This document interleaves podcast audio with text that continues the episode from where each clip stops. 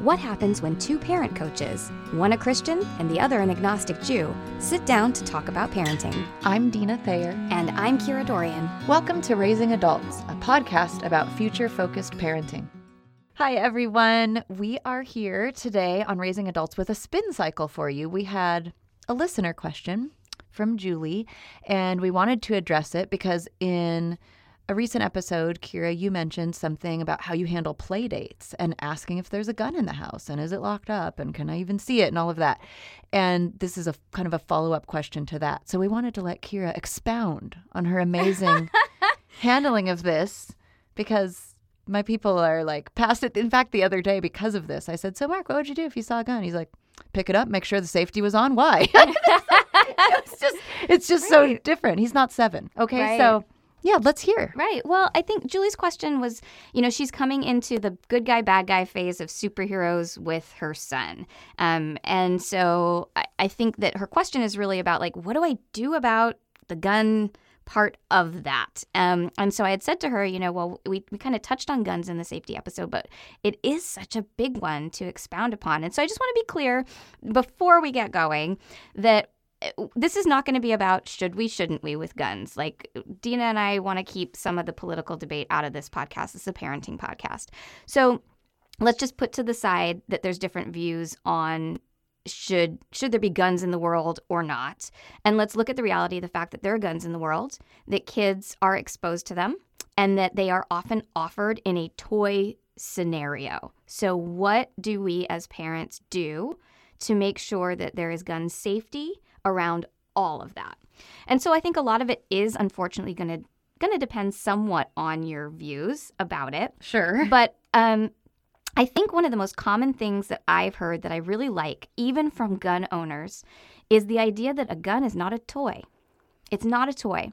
So, whether you're for or against guns, the idea of saying a gun is not a toy, therefore, we do not have toy guns makes a lot of sense to me. I have a very good friend. They're avid gun owners. Um, they hunt, they do all the things, and they are absolutely focused with their kiddo that a gun is not a toy and we do not have toy guns, which I think is really important and interesting and telling that that's coming from a gun owner, mm-hmm. not coming from raging liberal me. So that's certainly how we handled it in our house. Guns are not toys, therefore, we do not have toy guns.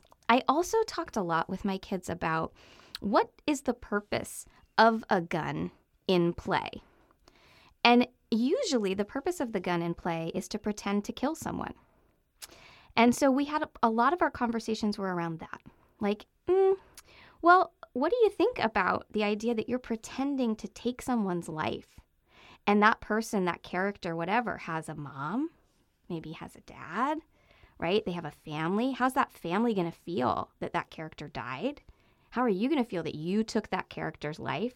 Like, this is a bigger implication than just pow, pow, pow, pow, pow.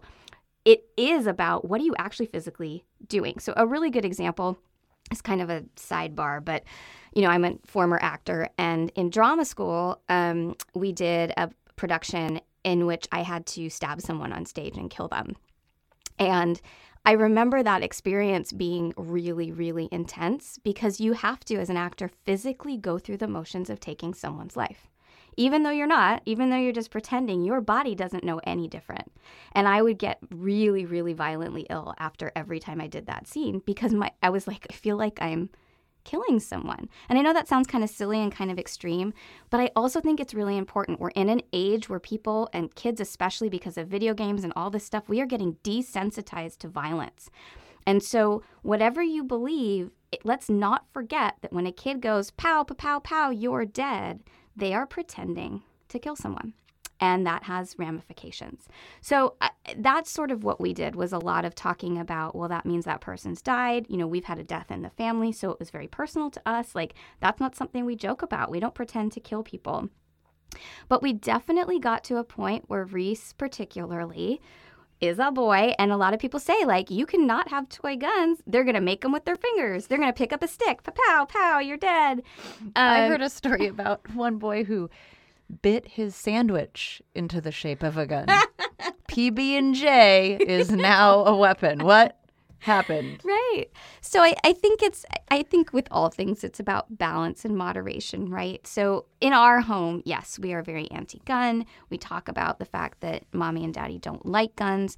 Um, we don't believe that they're necessary in society. I mean, those are our our particular liberal views, and so our kids pick up on that. And yes, we have maybe stronger boundaries than other families might have around it. But I try and talk about it more again in the context of what is a gun designed to do in these scenarios, they're designed for you to pretend to kill someone. I, it's not that I have a problem with the gun. I have a problem with you pretending to kill someone. I have an issue with that. And I don't think that it's something we joke about, play about, or act out in a fun way. Death is a serious thing, it's a meaningful thing, and I don't think it's something we should make light of. So that's sort of how we've handled it in our house. With regards to the good guy, bad guy, and I think I've touched on this before, but I'll say it again as a mental health professional, I do not believe in good guys and bad guys. I believe that, you know, the characters in these shows that are the bad guys, I would love to know their childhood history.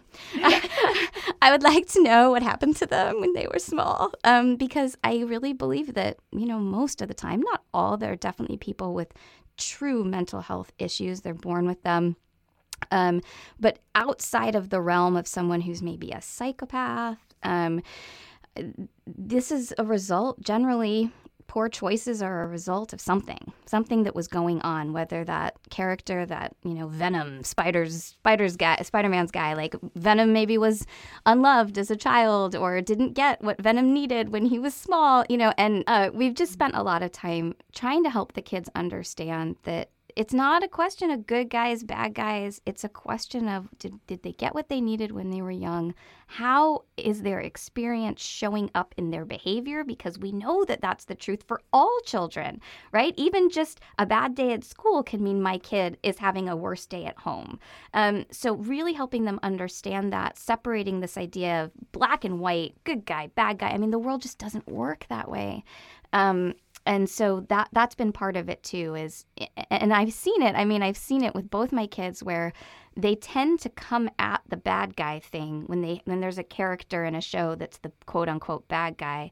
Um, they say a lot of things like um, I wonder what we could do to help that character find love in their hearts, or I, I, wonder what we could do to help that character be more compassionate, or I wonder what happened to that. I mean, they're asking these questions mm-hmm. now, like, I wonder what happened to that character that made them behave that way. Um, so I think there's really an opportunity to teach empathy um, and to teach grace. You know, this, idea that we're all human, and part of what makes us human is what happens back here can sometimes show up here, and sometimes I snap at you because I'm upset about this thing over here, and that just that's just humanity. Um, so I think that the gun, the gun thing, and the good guy bad thing really can be a great opportunity to to dive into something much much deeper. So, when Reese did he have a question? You started to say that Reese recently what? Oh no, he well his his big thing is um, Darth Vader. Oh, and and he loves Darth Vader. His favorite characters are the baddies, and it's because he's convinced that he will be able to help them find love in their hearts. Like that's his mission in life. Is like I'm gonna go to those bad guys and I'm gonna I'm gonna rehabilitate them basically. like, but he comes at it from that same angle that he's been taught that like you know what they're not a bad guy they're a hurt guy, they're a harmed guy, they're a neglected guy, and that's showing up. And so I see him mm-hmm. making these choices, and, and even in play, like how he's he's trying to help them move through whatever pain they've been through, essentially. To do you, know, you also then detach the lightsabers and stuff? I'm curious about. Oh yeah, no, that's how you handle question. other weapons because other families too. Guns aren't the only weapons that come up in play. Right. So my general rule of thumb, and this is some of this is personal to our house and our beliefs, um, that, but you could tweak this. So um, my general rule of thumb is we do not pretend to kill people. So if you have a sword, as long as you're not pretending to kill someone with it, play away. Totally fine with me. Um, we do go deeper into guns. I don't allow toy guns in the house because of our personal views on mm-hmm. guns, but I appreciate that not all families are going to hold those personal mm-hmm. views. To me, that the deeper, deeper issue that I would want listeners to walk away with is, you know, what are we saying to a kid when we're letting them pretend to kill someone in play? Okay, that makes sense. I was I was curious because you mentioned the Darth Vader thing. I was like, oh, Star Wars, they have a whole different arsenal, right? Yeah, and he can lightsaber battle all he wants, but not with the intention to kill his opponent. Um, and so, and that's how it is. I mean, with like the movies I let them watch and this kind of thing. It's to me that's that's the issue with the violence, the video games. All those things come down to we are sending this message that it's funny, it's fun, it's play, it's And no it's big no big deal. Yeah, and and that's really where I personally take issue. So I would say to someone like Julie, who it sounds like is probably somewhat like-minded to me, is is clearly uncomfortable with where this is going. That if you can take it and and and work on it from that perspective. What are we learning about this person based on their behavior? Because that's going to help them in school. You know, when there's a kid who's having a tough time at school, chances are something's going on for that kid. So having that empathy and compassion is just a great skill to teach anyway. Yeah, regardless.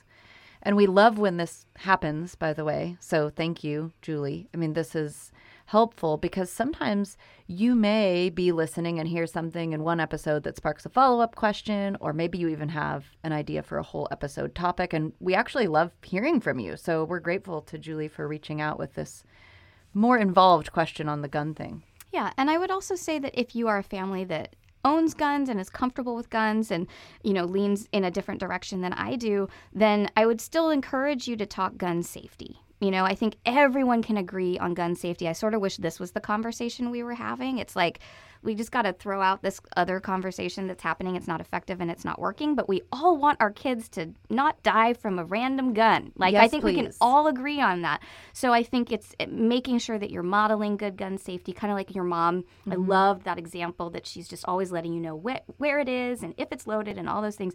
So just continuing to model good gun safety and to continue to talk about that idea that a gun is not a toy. It's not funny. There's nothing funny about a gun. Guns are designed to harm and to protect. And so we need to make sure that kids are getting that message. Absolutely. And I think what's so key when I mentioned that on the past episode is that I'm an adult and she's still watching out for that. And I really appreciate that. And also when we're in their home as a family, my mom is a tall drink of water. And so she would put the gun up, and I'm a less tall drink of water. so I couldn't even really reach it, which was great. So then I knew for sure my kids couldn't, which was great. So because it's true, everybody's going to fall kind of at a different place along the spectrum here, but it is about, I think the big message is how do we keep people safe and would your child know what to do if they came across a gun? And I was glad that you mentioned that in the safety episode. And that's what made me curious now that I have bigger people. Like, what would you do? Sometimes our own podcast makes me go, I need to circle back around on this one. Absolutely. Did you do anything particular when yours were little around this? We didn't really, but it's so interesting to me when I look back. We didn't do toy guns, but I didn't talk about it being so on purpose. I think Mark had one pirate sword. He went through a real pirate phase. But again, we were really, I was really vocal about not pointing it at anyone and anything like that. It was more part of his get up. And he liked to dress the part kind of a thing but it's interesting as i think back because i can honestly say this isn't an area where i really camped or picked it as a hill to die on so to speak but when i think back to their playroom there were not toy weapons in mm-hmm. it. So, So that's so interesting to me. Yeah, you were kind of you were making a choice about it without realizing it was a, important. i was unintentionally intentional. We'll just Just lie. Like, I was so intentional about it It was so on purpose for sure I think there's one other piece that I just want to touch on, and that is what do you do when? So for me, like my family, no guns, and then you go to someone else's house and they have guns. And how do you handle that? Because I I know I've had friends who've had this issue, and I don't mean real guns. I mean play guns. Mm. So the you know you're at a play date, and the other kid has toy guns, and they want to play shoot them up, shoot them up, and you're as a parent against that, but you also want them to have a good play date. I mean, parenting I think is so many of these moments where everything collides, and you're just trying to make the best decision that you can we had a situation once where we were visiting my sister-in-law and brother-in-law and my brother-in-law um, was in the military over in the uk so very comfortable with guns and he had toy water guns. I mean really like benign objects. Fairly innocuous version right? yeah but they were the ones that um, they look like automatic weapons, you know. And um, and my worlds collided because it was like he had brought this out for my mm. kids, and it was meaningful to him, and he was being so sweet with them, and he just wanted them to like have a water have fight. Yeah. And um, and Reese even kind of looked at me like, "What are we gonna?" What are we going to do? Can we play with this? You know, he kind of gave me this look. What did you do? I let them play with it. I think that there's you know, I think we send our messages very clearly day in and day out. And we also have to know when to be gracious. Yes. We have to know when to, and I think our whole culture could learn from what I'm about to say. I think we all need to know when to hold our tongues. Mm-hmm. Um, and, and when that something is innocent, to just let it be innocent.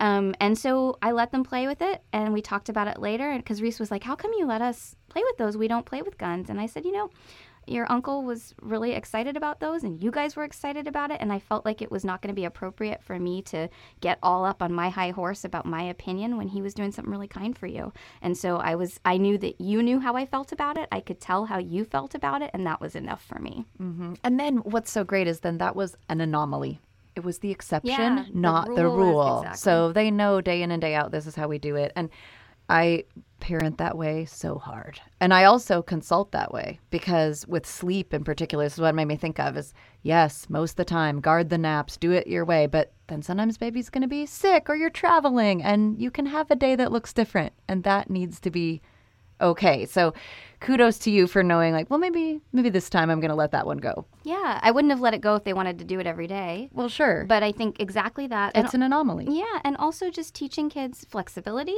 right? Um, but but also sending this message that because I would have hated if they went out into the world and they were just stomping all all over other people's opinions about Absolutely. guns. That's not okay either. And so part of how I model you know the relationship you and I have is a great example uh, of people disagree, people have different opinions. Your uncle thinks this is okay. I don't, but actually this is one of those moments where I can just I can just be gracious and let it go. Well, and we don't want to raise kids who steamroll people we want them to be gracious and kind. And on that, this is a really important lesson that I think you can use even, I mean, little ones all the way up. I'm still utilizing it and training is picking people over issues. And there are going to be strategic times where you've got to make that choice. Pick the person. Yep, 100%. All right, well, thanks for listening to this spin cycle. If you have an idea for a spin cycle or a question for us, you can email info at futurefocusedparenting.com. Raising Adults is produced by Kira Dorian and Dina Thayer and recorded in my laundry room. Music by Seattle band Hannah Lee. Thanks for listening.